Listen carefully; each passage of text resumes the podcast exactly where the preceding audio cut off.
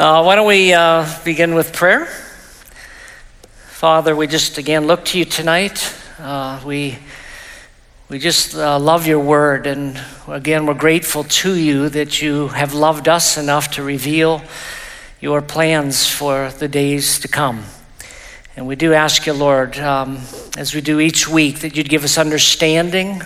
We we recognize that the Bible is the sword of your spirit, and and you are able to help us understand um, that your spirit teaches us. And and so we ask you, Lord, for that. Just give us the ability to grab a hold of these things, and may um, the things we learn change our lives. We pray in Jesus' name, amen. I mentioned, uh, I think the first week of this, that, uh, you know, every generation has thought that, you know, theirs was going to be the time in which Jesus might come back. And for hundreds of years, actually thousands of years, people have thought that. And so for us to sit here and presume that we are that generation where he's coming back, I, I can see that a lot of people would be skeptical of that. In fact, Peter even said that in the last days, people will say, where is the sign of his coming? Everyone's been saying all this time he's coming, and where is it? And it hasn't come. But I, uh, I, I, as I look at just the world in which we live, I'm convinced that things are just different now. And um, as we look at our, our society, if, as we look at the changes that have taken place historically, as I mentioned that first week, you know, for six thousand years of human history, everything was basically the same. You planted your crops. If you needed to see at night, you used a torch or, you know, land, lamp or something. And then we're... We're going, we're going to Saturn. I mean, it's just an entirely different world, and it's exponential how knowledge is increasing, and things change so quickly. And then I look around at certain things related to um, maybe the earth and the weather and fires and earthquakes and all these types of things, and it seems like things are are heating up just a little bit. And then I look at even the, the political realm of things, and you look at what's happening in the world. Regardless of your position, for example, of our current president, uh, I don't think a single one of us in this room thought he would be elected as the president of the United States. And I think that I think God is doing some orchestration of some kind. Again, that's not to speak in terms of this administration at all, except to recognize that God is doing things all over the world. And I think we need to be um, having our eyes open. Now, uh, there are new books. I hope you got one when you came in. Hope we did not uh, run out again. And um, I'd like to do a quick summary from page five, first of all. And this week I have a pointer so that I can, I think I can use, oh, that's, oh, well, that might work. No, it's a little small. Um, Let me just go down this for uh, on this particular one. On page five, I just want to get us uh, the, the, the context. Every week, I think you need to just see a little bit of the context of the whole thing and then where we are as in that timeline. So um, we talked about the fact, number one, that the seven churches represent the church age. Maybe I can't get that up there, the church age. And um, some people feel like after number one is when this event called the rapture is going to take place. So they think as soon as the church age is done, the rapture is going to take place, and then you move to number two. Uh, there are going to be signs that are going to point to the end times. And um, Lord willing, in two weeks, we'll be covering these because Jesus talked about these, and they're found in Revelation as things are getting closer to the time of the return of Christ. Uh, a bunch of things are going to be happening. False teachers and messiahs, A on your outline. There'll be wars and conflicts increasing, and they're going to be all over the place. So uh, I've had friends that are thinking, well, I think the world's going to get more peaceful, and then Jesus is going to show up. That's not what I see. See, the natural disasters are going to increase. I, I think the earth is going to wear out like a garment is the way it's described.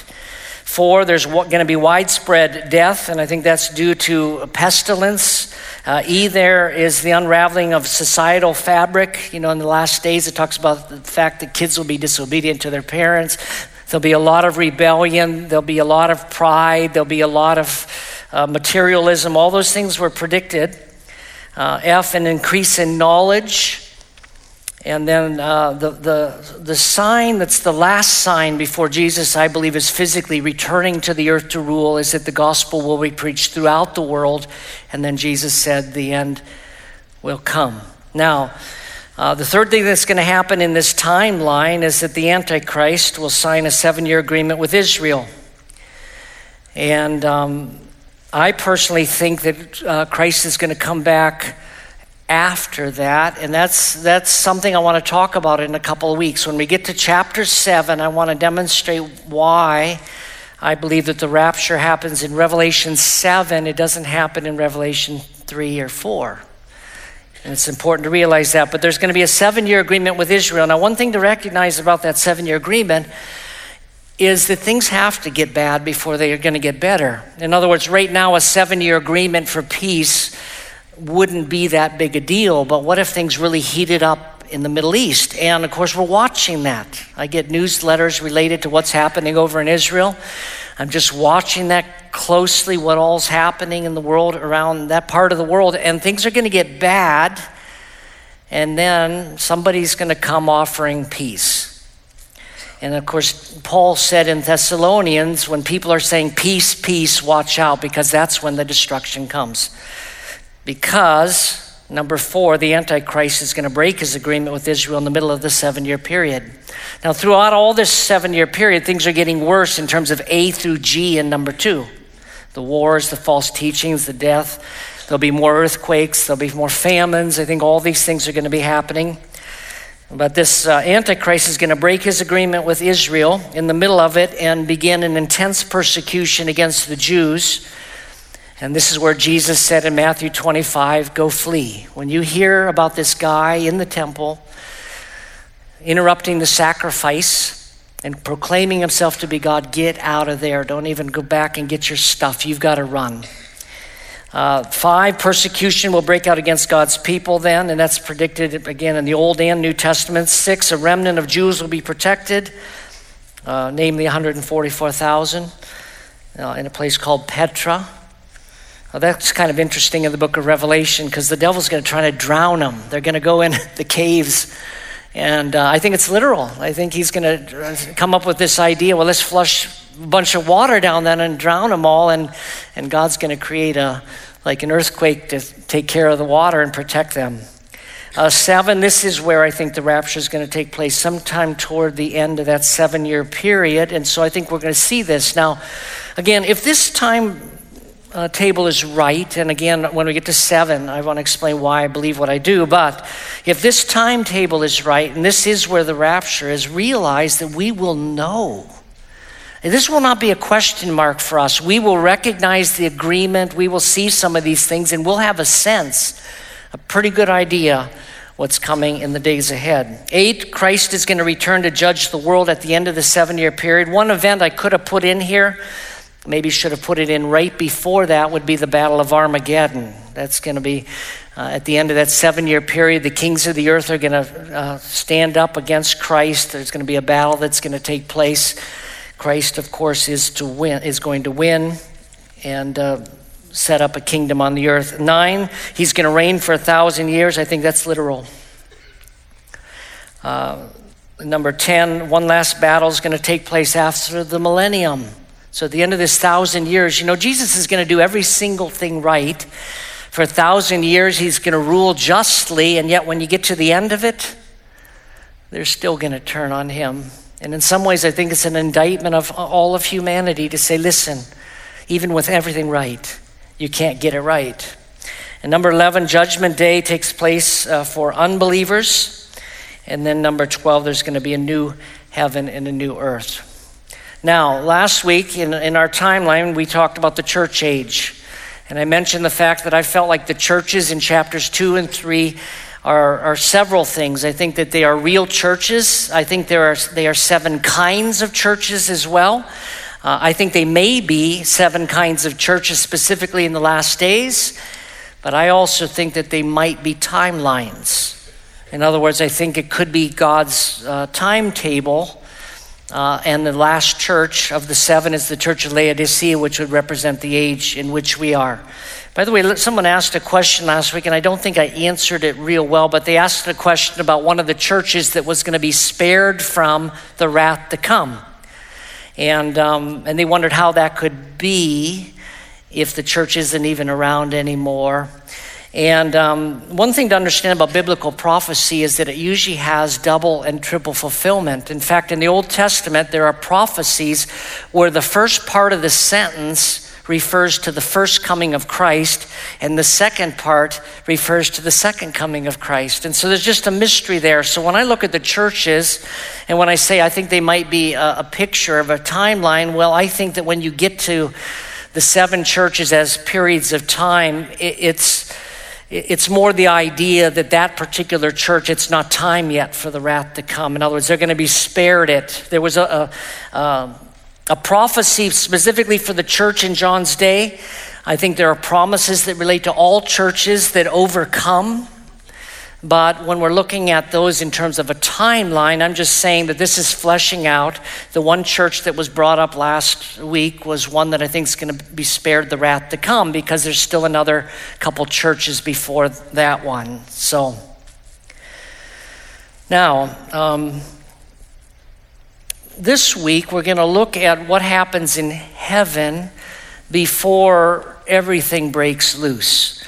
Uh, you'll notice on your outlines that I left, it's really basically a, a blank page, and we're going to be going verse by verse here in just a little bit, and I encourage you to write down some of these references. But there's a scene that takes place in heaven. It happens a few times in the book of Revelation. You get a sense that, that before God is getting ready to do something, we get a glimpse of what is happening up, you know, the little committee or meeting upstairs, what's happening in heaven, and then it's all going to be unleashed. And so we're just getting this glimpse, and this this happens a few times in the book of Revelation. Uh, and so chapters uh, four and five are this glimpse of, of the scene in heaven and what's going to be taking place. And the most important quality that I think is, is evidenced by that scene is the holiness of God. I think the reason that God gives us a picture of what's happening in heaven is to give us confidence in terms of his right to judge the world. And it establishes, first of all, his glory and his holiness. And certain things are going to take place in heaven, and then they're going to be fleshed out on earth. And I think sometimes we need that vision. In fact, I think this might be encouraging for whoever's alive during this time, to realize that God is in heaven and God is in control and God is glorious. In Psalm sixty-three, one and two, the psalmist David said, "God, you are my God. I earnestly seek you. I thirst for you. My body faints for you in a land that is dry, desolate, and without water. So I gaze on you in the sanctuary to see your strength and glory." He's describing the fact he'd go to the temple and he'd look upon God and he'd be refreshed in terms of God's strength and God's glory and God's holiness, and, and it would draw him closer to God. And I think that's part of what this vision is supposed to uh, have on us. In Revelation chapter four and verse one, then, I want to begin with the first verse, and we're not going to, uh, I'm going to be jumping back and forth between Daniel. If you were here this morning, I talked about Daniel and the book of Revelation. Uh, I want you to notice throughout how they line up. It's really remarkable when you realize that the book of Daniel was written about, as we discovered a minute ago, six hundred years before um, Christ came, and then, uh, of course, uh, Revelation is written maybe ninety A D, and yet they, they line up completely.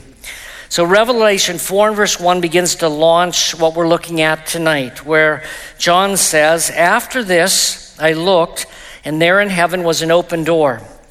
The first voice that I heard speaking to me like a trumpet said, 'Come up here, and I will show you what must take place after this.'" Now I want to note two things about this. Part of the reason that I I'm of the opinion that these churches are actually periods of church history Uh, throughout time, besides the fact that they sh- they line up so well with church history, is the way he begins this verse and the way he ends this verse. He begins this verse by saying, "After this," and then he ends this by, by saying, "What must take place after this?"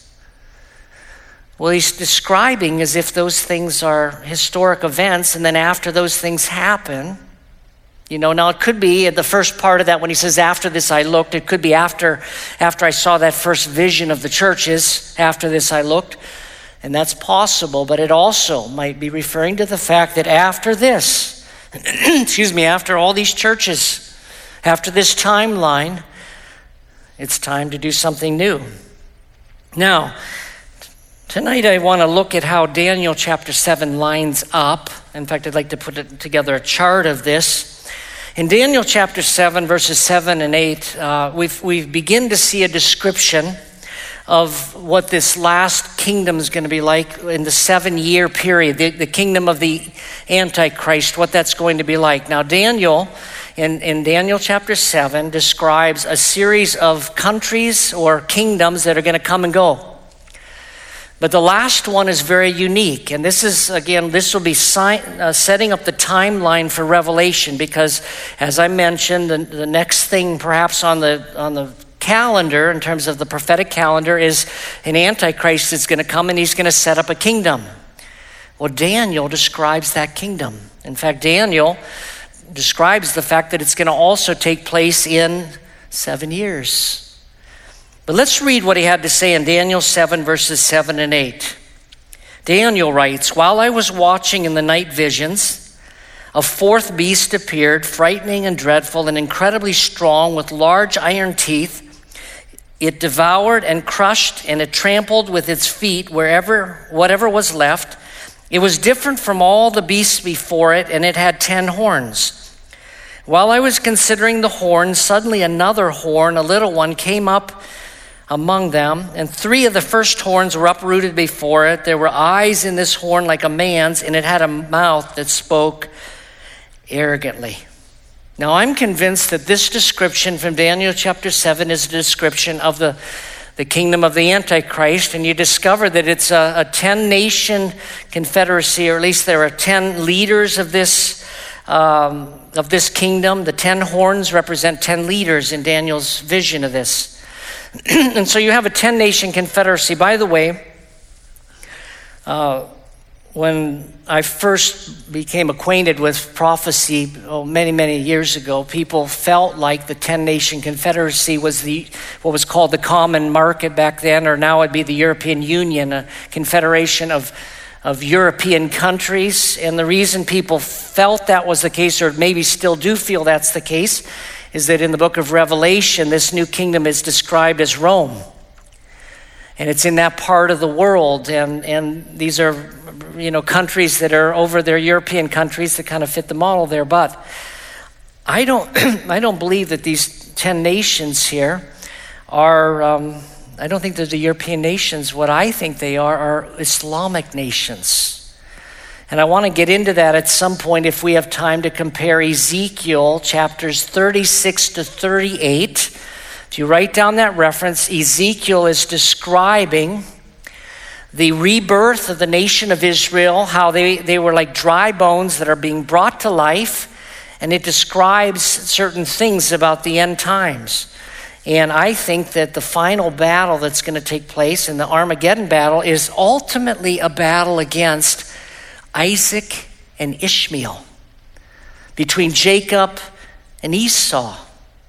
And so you realize it's, in a sense, it's it's a fight against the uh, son of promise, who was Isaac. Abraham's son Isaac was the son of promise, miraculous, born to a woman who's ninety years old, the son of promise. Ishmael was sent away. And a lot of these are uh, Arab nations, and actually I mean Arab, but it, they'll be Islamic as well. A lot of the Arab nations come from Ishmael's line, and then you got Jacob and Esau. And God says, Jacob I've loved, but Esau I, I hated, which I don't want to get into the explanation of that. But you realize that there's this a battle between good and evil, or between the two sons, the son of promise and, and the one that's not the son of promise. And I find it noteworthy that in the last times here, Christianity is the number one re- religion, number two is Islam. And it's it's tilting the other way. And is it possible that the nations that are going to be part of this confederacy are actually ones that are in the physical place where Babylon used to be, because in the book of Revelation, we, it talks a lot about Babylon as well, you know, and that's where Iraq is, that's where Iran is, and all these other countries that are gonna come against Israel. Now, one thing I wanna mention about Daniel's description here, uh, Daniel says that there was uh, this beast, which represents the kingdom. It had ten horns, which represent ten different kings or kingdoms, and then it says a little horn popped up, and it defeated three of the other horns. And so what you're gonna end up with is you've got ten, then one is gonna rise up, a new one it seems, from the midst of the ten, an antichrist, probably the antichrist. He's gonna attack three of the ten, so that you're gonna end up with an eight nation confederacy that would form the basis of this final kingdom. Now, a couple things about the way this uh, this beast, which again, the kingdom is described as a beast, it's described very unique. Uh, all the other beasts that, that um, Daniel saw were kind of, they, they were odd, but they weren't like this last one. This last one is described as having like iron teeth. And it's a description of the fact that this final kingdom is gonna be a, a demonic one. I think it's gonna be a Satan run kingdom. In fact, if you read Revelation and you know what's coming, part of the storyline of this kingdom is that someone's going to be killed and then brought back to life. A true antichrist, following the example of Jesus. But it's, I think it's, it's a physical kingdom, but also a supernatural kingdom. Now, at the end of that seven-year period, Jesus comes back, and Daniel talks about that in Daniel seven and thirteen and fourteen.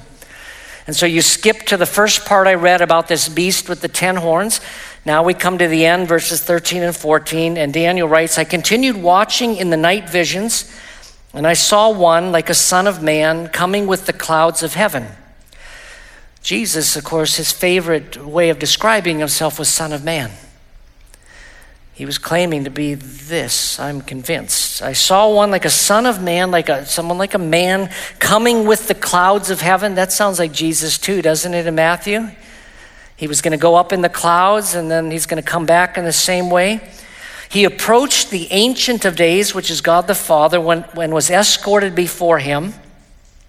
He was given authority to rule and glory and a kingdom, so that those of every people, nation, and language should serve him. His dominion is an everlasting dominion that will not pass away, and his kingdom is one that will not be destroyed.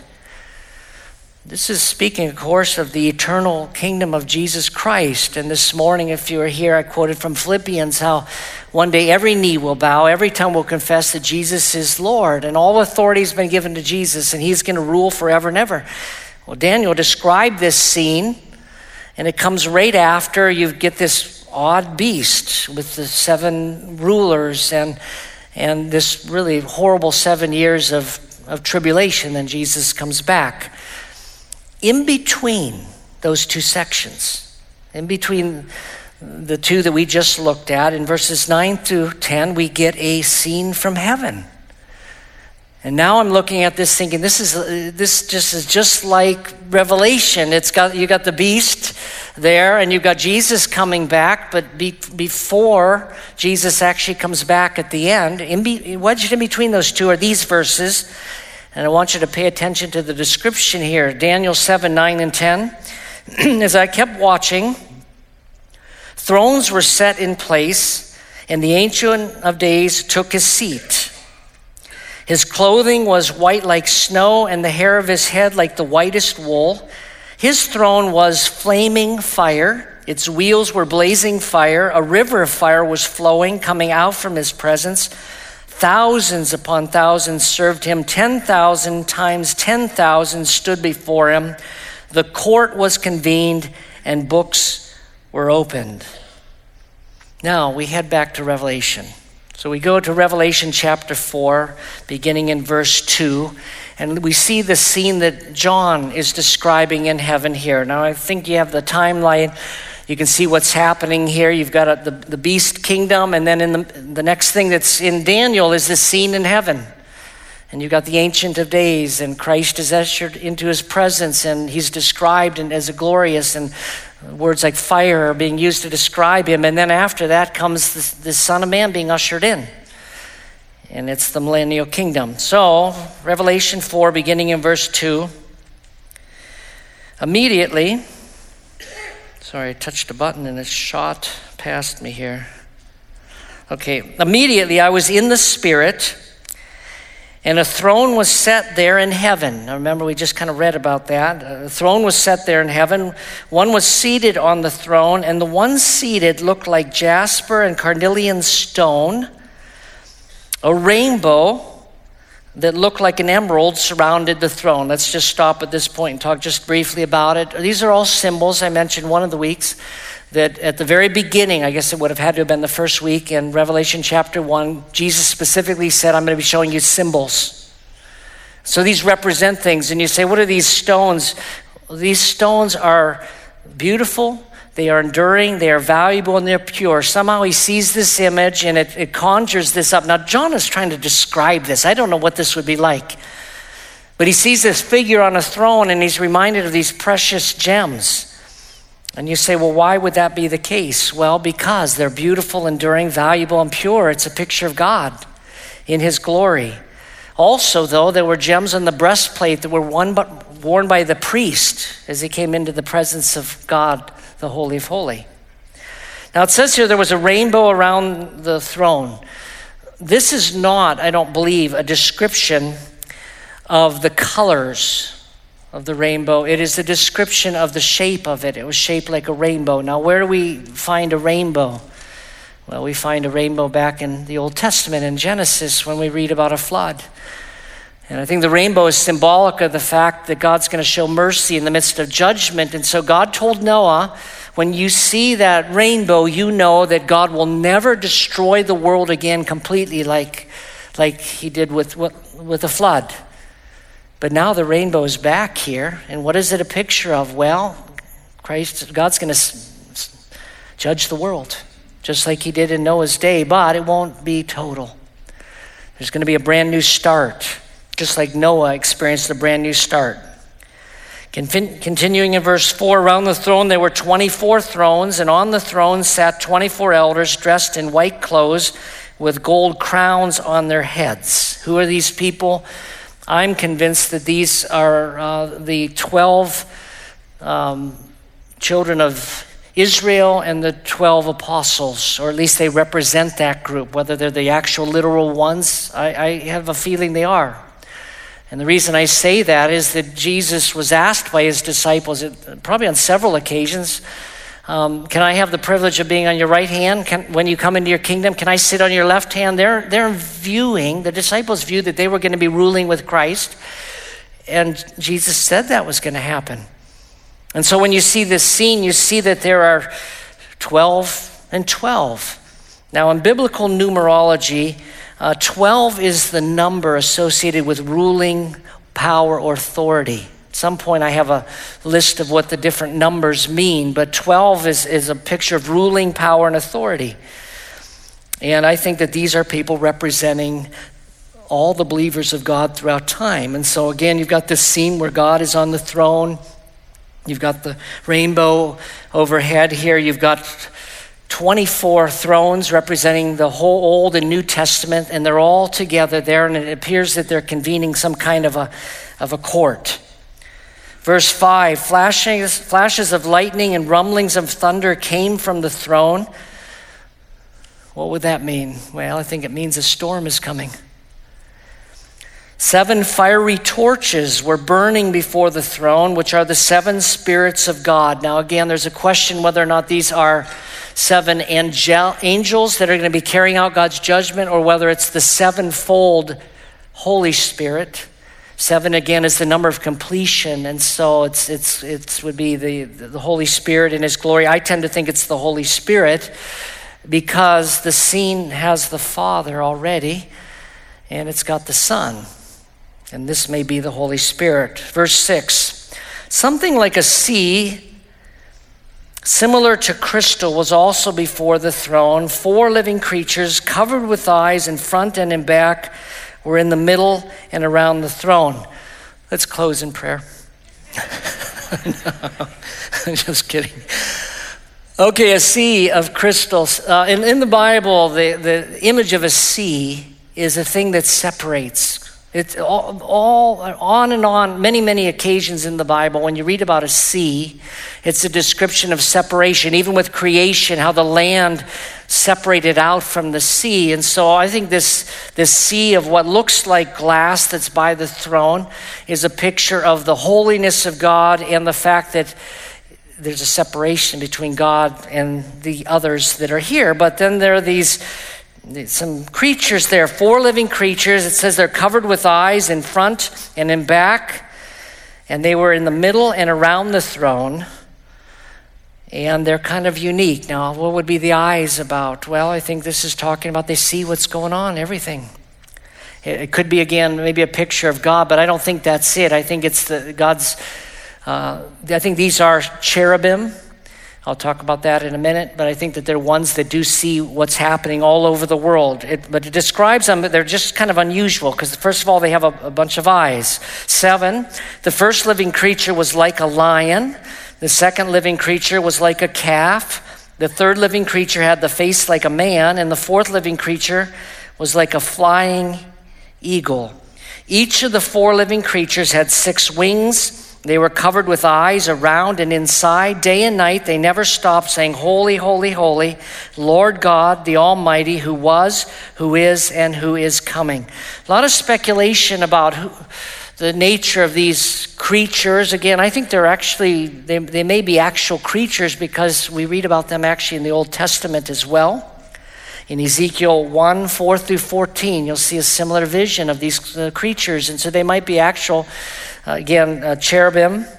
Uh, but many people have noted that the four creatures or the, the descriptions of these match the Gospels. The first one is a lion.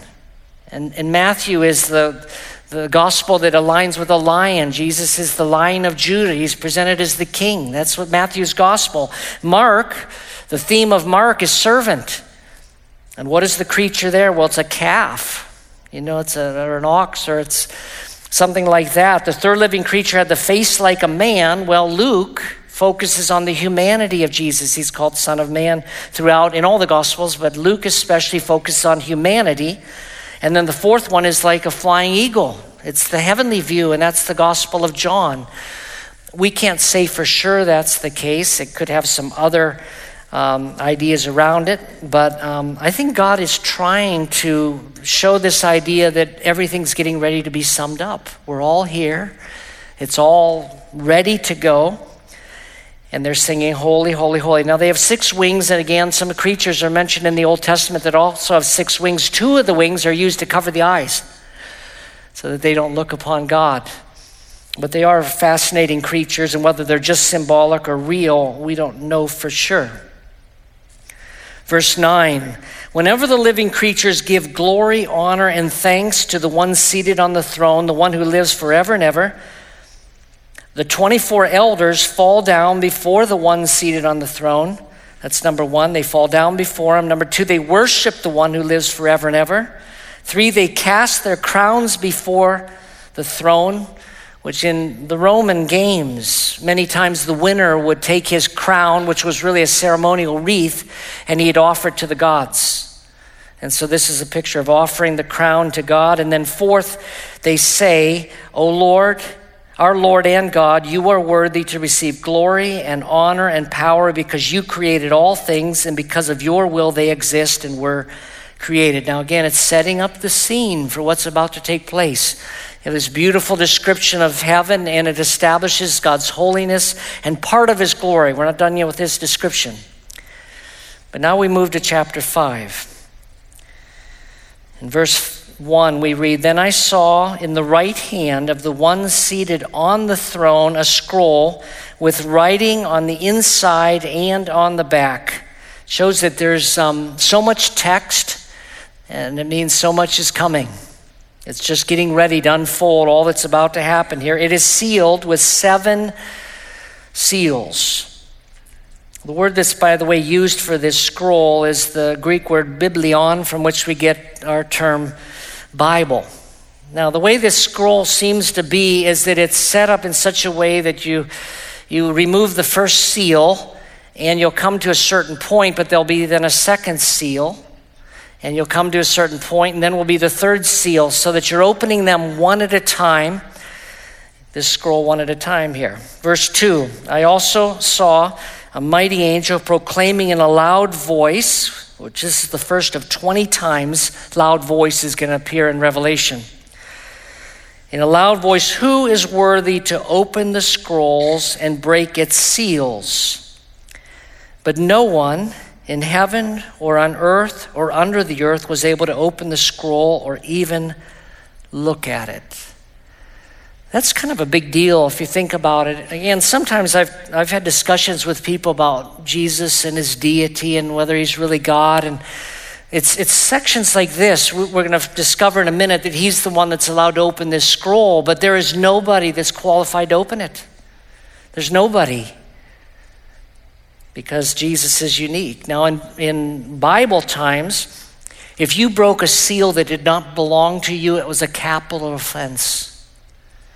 You were not allowed to open a, a document that was a Roman seal on it that was not yours. If you did, you could be put to death for that. And so this is very, a very, very serious moment that's taking place there. Who can open this? There's nobody. Verse four, and I cried and cried because no one was found worthy to open the scroll or even look at it. Notice the, the, the issue is worthiness. There's no one worthy, it seems. Verse five, then one of the elders said to me, stop crying, look, the lion from the tribe of Judah, the root of David, has been victorious so that he may open the scroll and its seven seals. Okay, he's described in two ways here. He's called the lion of the tribe of Judah, and he's called the root of David. This lion term comes from Genesis forty-nine and verse nine and other places, where a prophecy was made concerning one of the sons of Israel, Judah, that his line, he would be a lion. It's actually described that you, you are a lion. And it was a picture of the fact that Judah, someone from his family line, would rule forever and ever. And so Jesus is called the Lion of Judah. And it's a picture of, of course, a lion we view as the, the king of the beasts. But he's also described here as the root of David. One of the references where you read about the root of David is Isaiah eleven and one. Both of these are messianic descriptions. Both of them are Lion of Judah and the root of David. You say, what's the root of David? Well, you could picture uh, a tree with its roots and everything, but then at a certain point, the tree is completely cut down, but it's not dead. And then at a certain point, something begins to sprout. A new tree begins to grow out of the root. And Jesus is described as the one who's growing out of the root of David. He's going to be the fulfillment of the prophecies, the one who's carrying on uh, to become the king that will reign forever and ever. And because he was, was victorious, he's allowed to open the scroll with the seven seals. So Jesus is the one unfolding this. Verse six, then I saw one like a slaughtered lamb. Now this I find is a little bit interesting because it just described him as a, a lion. I saw a lion. And then the next thing, and then I saw a slaughtered lamb. You see how the symbolism, of course, and I think most of us can figure out what's happening here. This is a picture of both the first and the second coming of Jesus. And so he's first of all seen as this Lion of Judah. He's going to be the ruler that's going to rule forever and ever, but then he's seen as this slaughtered lamb, and that's the basis of his ability to open these the scroll. It says he was standing between the throne and the four living creatures and among the elders. He had, and now this is symbolism, seven horns and seven eyes, which are the seven spirits of God sent into all the earth. Seven horns, seven eyes. Horns are a symbol of power or authority. Seven is the number of completion. It's the divine number. And so it's picturing the fact he is the sole, complete, fulfilled ruler. And of course, the fact that it's the seven spirits of God or the sevenfold spirit of the Holy Spirit also speaks, I think, to his deity. So he comes up, but he's looking like a slaughtered lamb. Verse seven, it says, he came and took the scroll out of the right hand of the one seated on the throne. Someone has um, noted that this picture here of going up to this throne and then taking this is, is actually kind of a, a symbol of um, something that happened in biblical times. A guy named Beasley Murray puts it this way: it has been frequently recognized that the vision of chapter five gives us a Christian prophet's version of the enthronement ceremony known in the ancient world, when its potentates ascended their thrones. Here the king is Christ, his domain is the universe, and his throne is the throne of God. The steps of enthronement are commonly described as exaltation, presentation, and enthronement. And so really what's happening here is Jesus is being formally welcomed into this role as the King of Kings and Lord of Lords.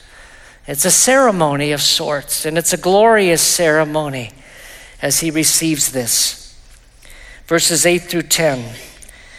When he took the scroll, the four living creatures, which again might represent the four gospels, four um, ways of presenting the gospel, and the twenty-four elders fell down before the Lamb, uh, clearly in worship again, if we question about the deity of Christ. Each one had a harp and gold bowls filled with incense, which are the prayers of the saints. Now, it seems to me that most of the praying that's done in the book of Revelation is actually for justice and judgment to come. Because we find in one of the other scenes that the souls of those who were martyred during the seven-year period, those that were put to death for their faith, are crying out from under the throne, when, O Lord, are you going to deal justice? When are you going to make things right? Verse nine, it says, and they sang a new song, you are worthy to take the scroll and to open its seals because, four things again, you were slaughtered and you redeemed people for God by your blood from every tribe and language and people and nation. Three, you made them a kingdom and priests to our God. Four, and they will reign on the earth. Now again, I think I think this is us. By the way, this talks about the fact this word purchase means to redeem. It means to, you know, pay a price to secure the release of someone. But this is making the point that because Jesus died on the cross, he bought you. He bought me. And we belong to Christ here. And it's people from every, it says every tribe and language and people and nation. Some others have spelled out what's the difference between some of those terms. Well, it, it, it's representative of, of a, every lineage. Uh, every language, every race, and every political background, all four of those. And they've been made into a kingdom and priests to our God. Some of you might remember that um, in the Old Testament, God met the Israelites out on Mount Sinai, and he was going to give them the Ten Commandments, and the mountain was on fire when all of this happened. And um, as, as they were gathered around that, and God said to them that he wanted them to become a kingdom of priests. It didn't work. For it didn't, it didn't end up happening yet. And then when you get to the New Testament, Peter says that we are now a kingdom of, of priests. You know, we, we help bring people to God. In that sense, we're a priest, but also we, we worship God. And that's what's happening here, a kingdom of priests. And it says they will reign on the earth. And I'm convinced, again, we're going to reign on the earth. Now, if you want to know what that is like, or get some description of that, you, you look at the parables in Matthew. Because Jesus describes a lot of parables uh, about things. The kingdom of heaven will be like this or that. And I believe he's describing to some degree what it's going to be like in the millennial kingdom.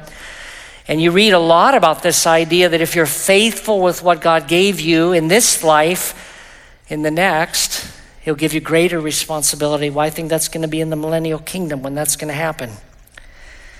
Verse eleven, then I looked and heard the voice of many angels around the throne and also the living creatures and of the elders. Their number was countless thousands, plus thousands of thousands. This sounds like Daniel again.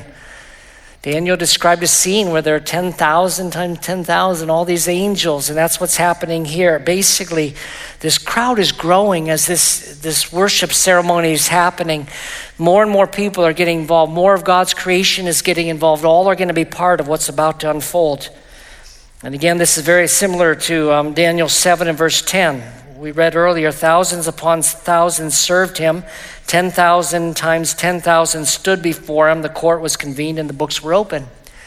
And of course, this is the same context where the Son of Man is ushered into his presence. It's the exact same scene.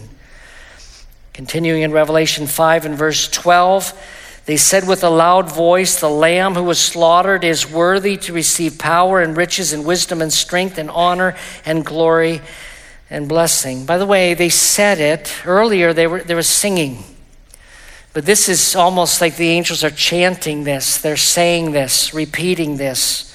Glory and honor. He is worthy to receive power, authority, riches, wisdom, strength, honor, glory, and blessing. These are, by the way, good things to put in your own prayer to God.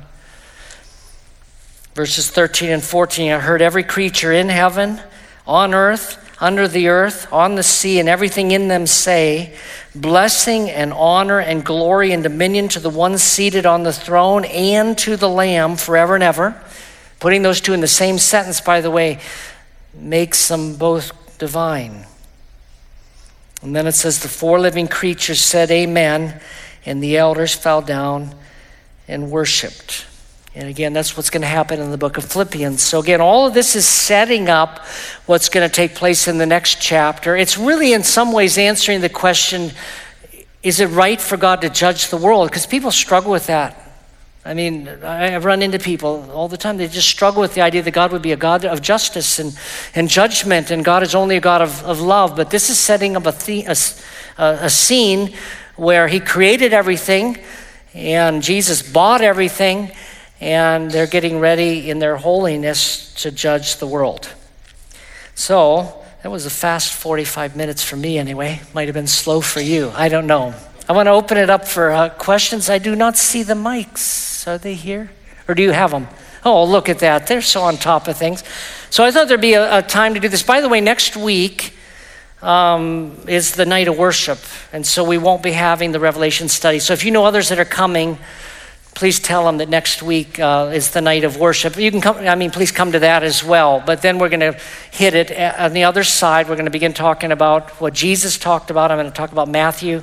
Line it up with Revelation and demonstrate that Jesus and John are describing exactly the same scene as we begin to get, uh, the tribulation begins to kick off. So, okay, questions? Okay, uh, in your timeline on uh, the first part that you dealt with. Where am I looking? Up here. Oh, there, okay. Okay. I heard a voice. uh, And people who think that the uh, rapture would come after the first, it seems illogical, because if the rest of them are signs for the Christians, then wouldn't we have to witness those? Uh, you, you I don't know if I'm understanding the question. Okay, the, the, when you went through the, the page five. The, yes. The, the time, and, and you yeah, said, talk about the rapture. Yeah, you said in some field the, the in the first. Number one, the rapture. Yes, it's occur. right. Yeah, it's right after the church age. Everything after that is a is a sign for Christians, and it seems illogical that we would not see those signs if we were raptured. Well, the answer that people from the more, more trib position would say is that that those uh, all those things that are written in the rest of Revelation are not intended for Christians now; they are intended for the Jewish nation. That this is really the rebirth of what God is stirring up among the Jewish nation. And then they go to Matthew and say the same thing. Jesus is speaking to the Jewish people, not to us. But I, I agree with you. I, I think uh, I, th- I think we're going to witness some of this. And if you were here one of the weeks, I talked about First Thessalonians, where, where the believers asked whether or not the rumor they had heard that Jesus had come back was true or not. And Paul's response to those believers was no. But what he should have said if it was a pre-trib rapture is he should have said no, because you're still here. I mean, why would you think the rapture happened? I mean, why would you think the Lord came back? You're still here. But Paul goes on to say, no, that can't even happen until this Antichrist is, signs this agreement and breaks the agreement after the three and a half year period. So Paul, I think, is he's speaking to Gentiles, he's speaking to Christians, and he's saying, he's implying that we're going to witness it. We're going to be there and see this agreement that's being made. So, okay. Yep. Yeah. I um, wonder if you could speak to a probability that the church is going to finish strong. um, that the gospel of the kingdom is going to go out throughout the whole world. And it's specifically um, Matthew thirteen thirty-nine, where Jesus talks about a harvest at the end of the age.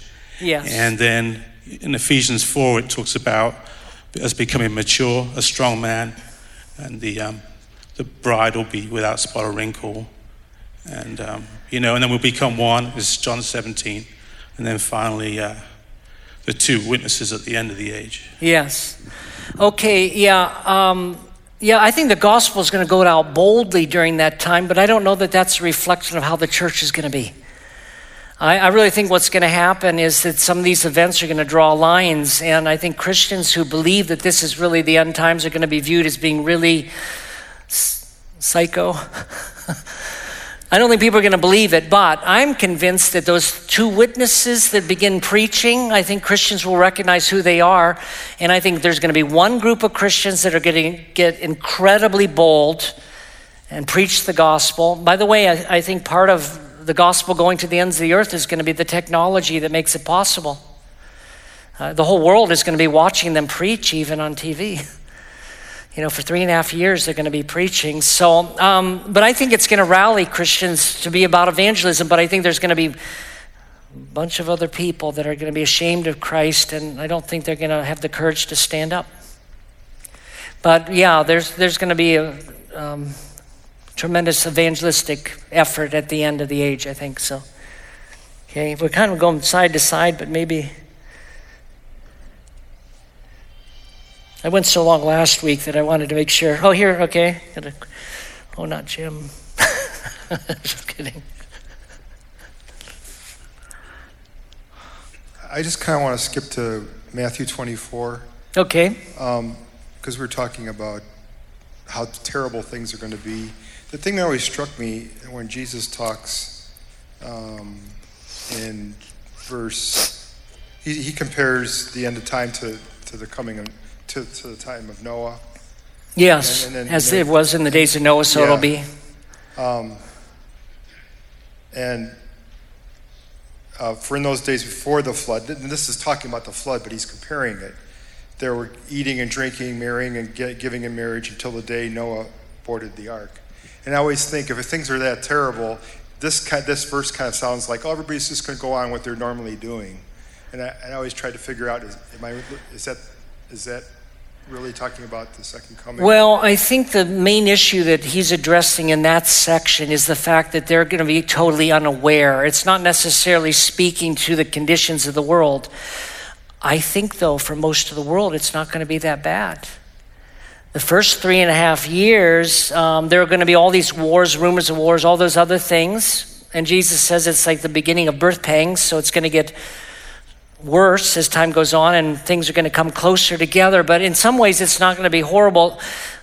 When we talk about the tribulation or the great tribulation, the main reason it's tribulation is the persecution that's unleashed by the Antichrist. And these people, they're going to get the mark of the beast. And, and so I think they're, and, and they're going to want to kill all Christians uh, who won't get the mark, or any believers that are here, whatever. So that's the group it's going to be hard for. But the one group is going to be aware. They're not going to be caught off guard like a thief in the night, and the other group will be unaware. They're going to be eating and drinking, and things have always been like this. And then the end's going to come, and judgment is going to hit. So they'll be surprised by it. Okay, yeah. Um, I'm curious about, can you explain the, the uh, phrase, those who are under the earth? It says those who are on the oh. earth and those who are under the earth. Uh, that could be where uh, many people think that's where Hades is. Uh, we don't know for sure, but but and this has been, I think, an ancient idea that Hades is under the earth, and and it wasn't just even. Um, I mean, it's in the ancient world they believe that Hades itself, there's a place, an actual place, of called Hades. And it, it's the hole that goes down, and they just think that's where it is. So it's quite possible that that's a reference to those who have died. And now it does have them giving glory to God, but as we're going to find out from Matthew, uh, I think it's going to be feigned obedience. I think they're going to have to give glory to Christ, but they're not going to want to. I don't think they're going to want to do it. They're going to have to, though. So Psalm two talks about that. By the way, bow down before him lest he get angry. You know, so are there any more on this side?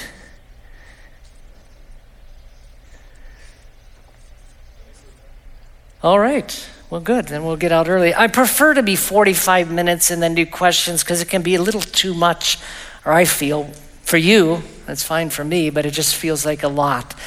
Uh, so again, next week, night of worship. Following week, we're going to get into, start talking about chapter six, and uh, and we'll be comparing it with Matthew. So why don't we, cl- oh, do you have a question?